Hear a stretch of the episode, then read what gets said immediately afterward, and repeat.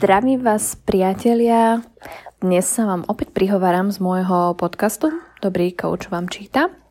A dnes som si našla takú veľmi peknú knižku pre vás, ktorá, ktorá ma skutočne oslovila. Ja viem, že už to počúvate odo mňa asi často, ale, ale snažím sa vyberať naozaj také nejaké mm, diela, ktoré, ktoré sú také, že sa oplatí po nich siahnuť viackrát a nie je teda iba jeden, jeden jediný raz, že prečítam a zabudnem.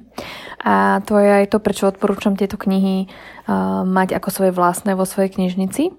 A to z toho dôvodu, že to prvé prečítanie je ako keby tá prvá vrstva. Keď príjmete nejaké informácie a, nejakým spôsobom vás, spôsobom vás to osloví, to fajn. Ale po nejakom čase, tak ako sa meníte, ako zrejete, a ako pracujete na sebe a vytvárate si nejaké nové väzby a, a nejaké nové pochopenia svojho fungovania a svojej duše, tak keď sa k takýmto knihám, takým kvalitnejším opätovne vrátite, tak nachádzate tam iné vrstvy a dokážete inak prepájať tie myšlienky a znovu vás tá kniha niečím obohatí. Takže preto je, myslím, že fajn je mať ju doma aj so zvýrazňovačkou a zvýrazniť si tie zaujímavé veci a, a potom v nejakom čase je ešte zaujímavejšie vrácať sa práve k tým vyznačeným veciam, že čo vás vtedy tak v tom oslovilo a čo v tom vidíte, vidíte vlastne dnes. A takáto kniha, ku ktorej sa veľmi rada vraciam, je aj kniha od Brené Brown. Ona ich napísala tých kníh viac Myslím, že jedna z prvých boli Dary nedokonalosti, ale ja som si vybrala knihu Odvaha žiť naplno a hneď poviem aj prečo.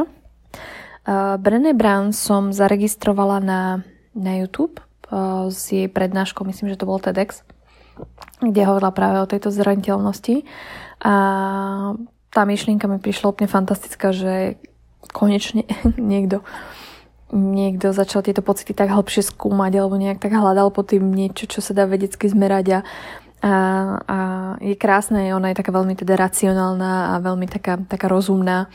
Takže sa postavil takto čelom k tomu výskumu a začal teda skúmať, e, ako to vlastne funguje a, a čo nám tá zraniteľnosť prináša. A práve z tohoto, z tohoto jej výskumu pochádza táto skvelá malá knižka Odvaha žiť naplno. A Podnadpisku nie je, ak nájdeme odvahu vystaviť sa vlastnej zraniteľnosti, bude to mať vplyv na spôsob, akým žijeme, milujeme, vychovávame deti a vedieme ľudí.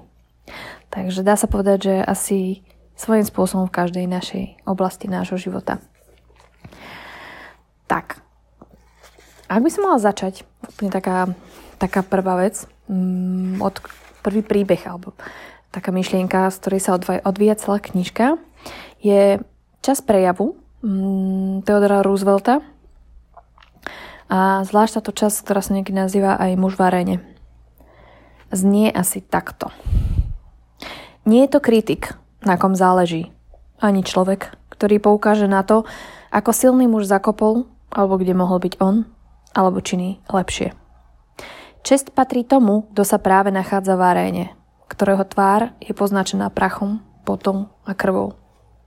Kto sa statočne usiluje, kto chybuje, kto prehráva znovu a znovu, pretože neexistuje snaha bez chýb a nedostatkov, ale kto sa naozaj snaží konať. Komu je známy obrovský entuziasmus, veľké odhodlanie, kto obetuje svoj čas pre dobrú vec. Kto v najlepšom prípade nakoniec okusí slávu obrovského úspechu a kto v najhoršom prípade, keď neúspeje, aspoň neúspeje vtedy, keď mal odvahu žiť naplno. A práve o tomto citáte hovorí Brené Brown, že bol pre ňu takým, mm, takým najlepším definovaním toho, čo je zraniteľnosť. Neznamená zraniteľnosť vyhrať alebo prehrať. Je to vlastne nutnosť pochopiť obidve. O tom, že sa zapojím. Že dám do toho bytia všetko. Veľmi dôležité je, na čo upozorňuje, že ak strávime tie naše životy čakaním na dobu, keď e, to budeme vedieť perfektne a budeme ideálni, naučení, pripravení, e, vycvičení, aby sme vstúpili do tej arény, tak v podstate obetujeme nakoniec vzťahy a príležitosti, a ktoré už možno nikdy neprídu, hej. Dokonalí a nezničiteľní ľudia sú síce veľmi neodolateľní, ale ak sa na to pozrieme reálne, tak v tom živote neexistujú. Takže do tej arény musíme vojsť. nech už to je pre nás čokoľvek, či to je nový vzťah, rande, stretnutie, pohovor, rodinný rozhovor, čokoľvek, musíme tam vstúpiť s odvahou a s ochotou byť súčasťou. Je to vždy lepšie, ako sedieť na vedľajšej koleji a kritizovať a dávať rady. Je to oveľa lepšie ísť do procesu, odvážiť sa, prejaviť sa a dovoliť ľuďom a našim blízkym, aby nás mohli vidieť. Toto je odvaha žiť naplno podľa definície Brené. A čo je tam takou veľmi zaujímavou ďalšou myšlienkou, ona hovorila o tom, ako teda študovala vzťahy a, a skôr ako si to uvedomila, ako to fungovalo, tak, tak keď sa pýtala tých účastníkov mm, toho výskumu, že teda by hovorili o tých svojich najdôležitejších vzťahoch a, a v súvislosti vlastne, aké majú skúsenosti mm, so vzťahmi, tak e, skoro stále rozprávali o žiali, o zrade, hambe, o takom nejakom strachu, že my ako ľudia nie sme hodní skutočného spojenia. A vychádza z toho, že, že ľudia majú tendenciu, mm, aby svoju hodnotu definovali podľa toho, čím nie sú. A to je najmä práve najmä táto oblasť tých citových prežitkov. Hej. To znamená stále, toto nemám, takto nefungujem, toto som nezvládla miesto toho, čo sa nám dá. No a v podstate, keď e, išla hlbšie do toho výskumu, tak e, keď rozdielia medzi ľudí, medzi tých, čo sa čo boli spokojní, alebo dá sa povedať naplnení tými citmi a tým fungovaním a, a tí, tú druhú časť, tú nespokojnú, tak práve tí, tí, čo sa cítili byť hodní lásky, ktorí milujú, zažívajú spolupatričnosť, proste, ktorí veria, že sú hodní lásky a spolupatričnosti, tak to sú tí, ktorí sa cítia šťastnejší. To, ako to neznamená, že majú lepší alebo ľahší život, alebo že majú menej problémov alebo depresí, to je jedno.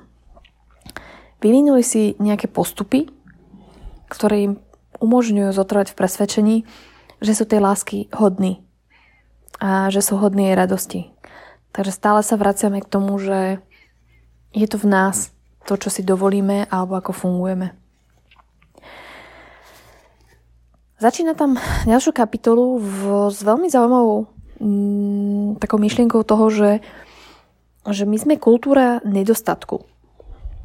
A hoď na, prv, na prvý pohľad samozrejme všetci môžeme povedať, že áno, vedieť dostatok od zdravotnej starostlivosti a, a možnosti nákupov a tak ďalej, ale ona hovorí o takom pocite nedostatku, ktorý začína tým, tým prvým ráno sa zobudím a prvé, čo ma nápadne väčšinou, že OK, málo som spál, mám málo času na raňajky, mám, nestihnem prácu, padajú na mňa projekty, proste mm, stále pocit, že je toho málo, stretnem sa s niekým, nestíham cvičiť, nemám čas na kávu a tak ďalej, hej. Takže my sa ako keby programujeme na ten nedostatok a, a vlastne trávime väčšinu nášho života buď počúvaním, vysvetľovaním alebo stiažovaním sa, alebo proste robení si starostí o tom, čoho nemáme dosť. A toto ja veľkrát rozprávam, že, že je to o nejakom zameraní toho lúču našej energie, alebo ani nie, že energie, ale skôr toho vnímania, že to vnímanie má ako keby taký rozptyl iba, iba niečoho, že nedokáže vnímať všetko. Hej? A ak sa rozhodneme vnímať tie veci, ktoré sú negatívne a ktorých je nedostatok, tak ich budeme aj nachádzať. A, a vlastne preorientovať si to myslenie na vnímanie tých dobrých vecí a tak ďalej je taká tvrdá práca na sebe, hej? Že, sa, že sa stále zastavím a, a chcem hľadať to dobre, zapisujem si tie dobré veci. No a, a to je niečo, čo je, čo je pre nás veľmi ťažké, na čo sme nie naučení, pretože tá celá kultúra nás stále smeruje na nedostatok. A táto väčšina nedostatočnosť uh, nie len teda hmotných vecí, ale povedzme aj o nedostatku bezpečnosti alebo lásky alebo k čomu, to meriame tým, že sa porovnávame. Veľa času počítame, porovnávame, zistujeme, čo máme, čo nemáme, čo ostatní majú, čo chceme, potrebujeme, nechceme. No a vlastne na tomto neustálom hodnotení a porovnávaní je je vlastne také úplne že deštruktívne, že sa porovnávajú tie naše životy s nejakými absolútne nedosiahnutelnými mm, ideálmi, ktoré sú podporované médiami a, a, a, a proste niečo, čo sa nedá dosiahnuť. Hej, nie je možné každý deň byť proste nejakým spôsobom vyfotoshopovaný, dokonalý a perfektný a napriek tomu nás to, tá kultúra nás k tomu smeruje, že by sme mali byť takí dokonalí a pokiaľ sme není, tak nám stále niečo chýba. A vlastne potom sa dostávame k také nejakej nostalgii, lebo samozrejme tým nejakým starnutím a zretím o nejaké veci prichádzame, tak veľakrát zase upadáme do toho, že, á, že to keľu, sme sa mali dobre predtým a, a to boli časy a tak sme sa mali fajn, ale pritom v tých časoch, keď sme boli, tak sme zase nariekali, že máme nedostatok toho alebo tam toho, že, že v podstate veľa týchto vecí si robíme sami. Sami s tým, že sa nedokážeme nastaviť na to, aby sme vnímali proste tie dostatočné veci. A je to ťažké, je to ťažké, lebo prvom rade si to treba uvedomiť, vôbec si pripustiť, že, že tú samodeštrukciu si robím sám. Že si sám nejakým spôsobom škodím. Keď ona Brené rozpráva o tej, uh, o tej zraniteľnosti, tak hovorí, že keď robila ten výskum, tak prišla k tomu, že my veľmi radi vidíme, keď je niekto otvorený a úprimný a naozaj hovorí pravdu a teda otvorí to svoje srdce, ale na druhej strane my sa veľmi bojíme dovoliť ľuďom, aby takúto otvorenosť videli u nás. Lebo keď sme niekde úplne v tej hĺbke, tak rozmýšľame nad tým, že či tá naša pravda je, či je dosť dobrá. Hej? A, a že keď tú reálnu pravdu, tú nejakú obyčajnosť, ktorú ponúkneme, že či bude dosť dobrá bez tých prikrašlení a toho všetkého okolo, že to budeme iba my, hej. Takže hovorím o tom, že ja chcem zažiť vašu zraniteľnosť, ale ja nechcem byť zraniteľná. Zraniteľná je vaša odvaha a moja nedostatočnosť. Vaša zraniteľnosť ma priťahuje, ale moja vlastná ma naopak odpudzuje. A tu sa vraciam k tomu, že hovorím o tom, že aké je to strašne ťažké teda nejakým spôsobom výsť tou kožou na trh. Keď napríklad mm, vytvoríte nejaké dielo a napíšete nejaký článok, čokoľvek, podcast, mm, zahráte náhodobný nástroj, čokoľvek a máte sa teda s týmto dielom ísť pochváliť medzi ľudí, tak tam prichádzame k takej, takému dosť veľkému problému, že my spájame vlastne tú cenu toho nášho diela s našou osobou.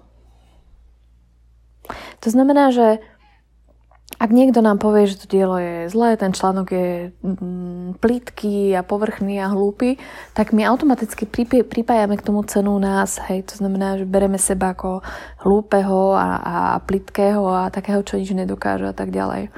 A tam zabúdame na, to, na tú myšlienku vlastne toho muža varenie, že, že čo všetko sme museli obetovať, aby sa vám to podarilo vytvoriť, ako veľmi sme sa snažili a, a že sme dokázali vlastne do tej areny vôbec vojsť. Či už vyhráme alebo prehráme, to nie je podstatné, ide o to, že sme sa pokúsili, pretože je to naozaj veľmi ľahké z tých zákopov to hodnotiť a nejakým spôsobom kritizovať a hejtovať, aké je to zlé a aké je to nefunkčné. A toto bola ešte taká nádherná myšlienka k tomu, mm, táto Brena pri, pripojila. A hovorila o tom, že práve pri takomto niečom, že keď e, niekto s nejakým dielom vyjde von, tak e, si uvedomila, že my sme neskutočne tvrdí na druhých a je to kvôli tomu, že sme tvrdí vlastne sami na seba. Že to je, tak to funguje, to odsudzovanie, hej? Že proste si nájdem niekoho, koho môžeme odsúdiť alebo skritizovať a, a čo to je zase, ako nám to pomáha, prečo nám to robí, prečo to robíme a prečo nám to robí tak dobre. A je to, ona to definuje ako spôsob, že, že vlastne odvedieme pozornosť od toho, čo trápi nás. Že sme sa nepokúsili z toho, z toho svojho prostredia výjsť, že my sme sa nepokúsili napísať ten článok alebo, alebo urobiť niečo iné. Tak preto je to tak ľahké um, ukázať na toho druhého, že aký plitký, hlúpy článok, ale pritom ja som sa nepokúsil ani len ten článok napísať, hej. A čo bola úplne nádherná myšlienka, ktorá na to nadvezovala a ktorú považujem za veľmi dôležitú, je, že hovorí o tom, že to je, že to je vlastne irónia, alebo asi je prirodzené, že výskumy hovoria o tom, že ľudí najviac odsudzujeme v oblastiach, kde sme najviac zraniteľní hambou my sami. A na to, aby sme sa cítili lepšie v tej situácii, tak hlavne vyberáme ľudí, ktorým to ide horšie ako nám. Hej? To znamená, že ak ja mám dobrý pocit z toho, aká som matka, tak potom nemám dôvod, aby som, ani, ani dôvod, ani záujem, aby som súdila voľby iných ľudí. Hej? Ak mám dobrý pocit z môjho tela, hej, že som v poriadku, tak nechodím okolo a, a nevyrývam do niekoho, že je tučný alebo taký onaký. Hej? Sme tvrdí na iných, pretože sa navzájom používame ako taký odrazový mostík našej vlastnej uh, my, nami vnímanej zahambujúcej nedokonalosti. Hej? Je to veľmi zraňujúce. A keď si zoberiete vlastne kult tej šikany, čo je, čo je na školách, je to nákazlivé. Hej? Tam sú tie, tie deti vedia byť uh, brutálne tvrdé hej? A, a veľmi rýchlo sa spoja proti niekomu. Takže v podstate my sme tu už naučili aj tie, aj tie svoje deti takto fungovať. Je to, je to veľmi zaujímavé sa takto zamyslieť a v podstate vrácame sa k tomu, že, že vždy, keď niekto urobí na, napríklad nejakú nemiestnú poznámku, či už na vašu kariéru, na vaše rodičovstvo, čokoľvek, tak e, to hovorí oveľa viac o jeho neistote a o jeho hambe ako o vašej. A toto je veľmi dôležité si uvedomiť, že ako keď, myslím, že na niektorom videu som to ukazovala, že keď ukazujete prstom na niekoho, tak jeden prst ide na toho človeka, jeden je do neba a tie tri prsty ukazujú na vás. Hej, že, že práve tou kritikou, tým ako tvrdo niekoho odsudzujeme, tak hovoríme veľmi veľa o sebe bez toho, aby sme si to uvedomovali. Takže toto je, toto je veľmi zaujímavá myšlienka, na ktorú, na ktorú tam ona upozorňuje. A ešte tam bola jedna vec, ktorú by som rada spomenula, ktorá bola úplne skvelá. A hovorila o tom, že ako sa vlastne buduje nádoba. A spomínala tam svoju dceru, ktorá teda prišla do školy a v škole dostali takú sklenenú nádobu, celá tá trieda, myslím, že to bolo nejakej prvej triede alebo druhej, to je jedno. A Učiteľka im povedala, že za každú dobrú vec, ktorú vykonajú alebo za niečo také pozitívne, tak dostanú tam jednu tú guličku a zase vždy, keď robia niečo zlé, tak nejaké tie guličky im odoberie a v podstate, keď sa im podarí tá doma naplniť tými guličkami, tak myslím, že išli na odmenu za odmenu na výlet alebo niečo podobné. A on tam vlastne porovnáva alebo prirovnáva, dá sa povedať, priateľstvo práve k takejto nádobe, že keď vy máte dobrého priateľa, tak každou tou jednou situáciou, keď vás podporí, keď vám pomôže, keď vás empaticky vypočuje, tak vlastne pridávate gúločky do tej, do tej nádoby, tej dôvery. No a naopak, keď vás oklame alebo nejakým spôsobom vám ublíži alebo vás zradí, tak buď teda mu tie nejaké guličky odoberete alebo tú nádobu úplne rozbijete, je to teda na vás. Takže tá dôvera nevzniká zo dňa na deň, ale to je práve, práve tieto drobné malé kroky. Tieto drobné gúločky, ktoré sa do tej nádoby dávajú drobné skutky lásky, ako ja hovorím, nám pomáhajú vytvárať práve tie priateľstvá a, a je, to, je to niečo, na čo by sme sa mali tak pozerať, že, že tú dôveru si nezískame zo dňa na deň, ale tým, ako sa konzistentne chováme voči tomu človeku a ako fungujeme. A je tam v tej knihe toho oveľa viac, oveľa viac, a o čom by sa dalo rozprávať a myslím, že by som o tom mohla hovoriť aj hodinu, ale nechcem vás teda obrať uh, o všetku tú radosť z toho, ak si to teda budete čítať a ako budete fungovať. Možno, že by som sa ešte vrátila k tomu, že um, hovorí tam napríklad o tom, že veľa ľudí vníma tú zraniteľnosť ako slabosť. Hej? Že vlastne to, že sa niekomu otvoríme a umožníme mu vidieť tie, tie slabé stránky nášho ja, tak, uh, tak nás považuje tá spoločnosť, lebo my považujeme tú zraniteľnosť za slabosť. Ale ak sa pozrieme na to a z inej strany, tej strany, že čo nás to vlastne stojí prekonať ten, ten strach z toho, že, že budem vysmiatá, nepochopená alebo že mi bude ublížené, tak tá odvaha je tam obrovská. My hovoríme o veľkej, veľkej odvahe. Takže určite, určite definovanie zraniteľnosti ako slabosti nie je, nie je tá správna definícia. A, a to bolo niečo veľmi pekné.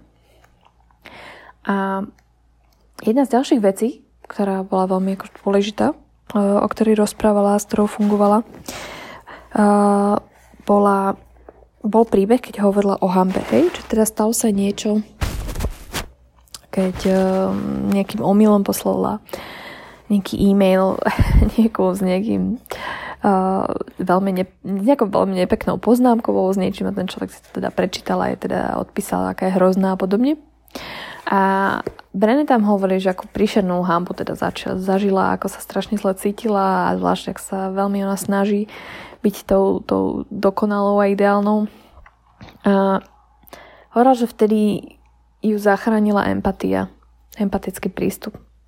Že zavolala teda manželovi a tej svojej najlepšej kamarátke a, a to, čo jej pomohlo tú hambu prekonať, Uh, nebolo nejaké také, také to povrchné, že ale prosím ťa, to zastáva a podobne, ale skôr takéto empatické vypočutie, že fú, že tak toto bolo nepríjemné, že vieš, mne sa stalo niečo podobné a, a udialo sa mi to a to. A ona hovorí, že o tom, že práve, práve v týchto mm, situáciách, keď sme fackovaní tou hambou, tak uh, to najrychlejšie, čo nám môže pomôcť, je práve to podelenie sa. Podelenie sa s niekým, voči komu máme vybudovanú dôveru a, a ten človek nás vlastne nejakým spôsobom tak, tak úprimne a láskyplne vypočuje a povie nám, vieš, aj, aj mne sa stalo, aj a bolo to hrozné, akože viem si predstaviť, ako sa cítiš, je, je to proste hrozné. A to je tiež nejaký, nejaký spôsob tej, tej zraniteľnosti, ktorú prejaví aj tá druhá strana, lebo sa prizná nejakou tou boliestkou alebo s hambou alebo s niečím takým, že, čo sa stalo. Takže toto by bolo také, také, také nakúknutie do, do knihy Brené Brown, kde hovorí o, o odvahe žiť naplno. Je tam toho extrémne veľa a, a naozaj dalo by sa o tom rozprávať hodiny. Ale myslím, že pre každého tam asi príde niečo, niečo iné zaujímavé alebo nejaké, nejaké dobré. Eh, je to niečo, čo to obohatí, čo môže obohatiť každého z vás. A môže ho to obohatiť, myslím si, že práve v tom, v tom nejakom povzbudení, aby ste v tých svojich blízkych vzťahoch mali odvahu povedať to, čo cítite. A netreba si to pliesť s tým, že teraz k hoci komu prídem a, a poviem mu prvé, čo ma napadne nejakej extrémnej radikálnej úprimnosti. To nie vždy musí byť liečivé, aj keď teda uh, vyzerá to, že tá úprimnosť je taká, hm, taká najlepšia forma toho, ako mať dobré vzťahy. Ale hovorím o tých blízkych vzťahoch, o tých uh, mileneckých, priateľských, manželských, rodinných vzťahoch, kde kde je nepredstaviteľne ťažké niekedy prísť s obrovskou hrčou v krku a, a povedať proste, vieš, toto toto mi nerobí dobre, alebo toto by som chcela, alebo potrebujem to a to. Moja kamarátka to tak krásne nazvala, že, že trvalo mi dva roky, kým som si otvorila hubu. Čo znie veľmi romanticky, teda že, s tým, že rozprávala o svojom vzťahu. Ale práve to, že, že si otvorila tie ústa, povedala, teda neviem, cítiš niečo ku mne, máš ma rád, nemáš ma rád, tak ja, alebo teda zostaneme spolu, nezostaneme.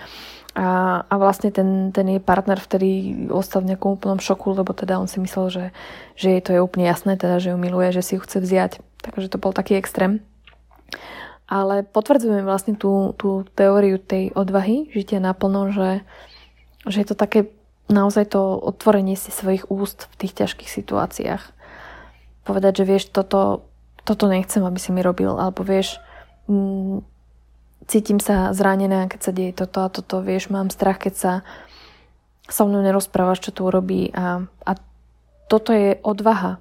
A tam sa treba vrátiť k tomu, že ak toto dokážete niekomu povedať, alebo svojmu blízkemu povedať, tam, tam sa nemôžete na to pozerať, alebo nemali by ste sa na to pozerať uh, z pozície toho, že ste slabí a že ste si takto vylieli srdce a teraz uh, ten druhý vás má naražní, ale skôr sa pozrieť na to, že vy ste ten človek, ktorý v tomto vzťahu mal tú odvahu a vyšiel do tej areny a išiel bojovať o to svoje šťastie.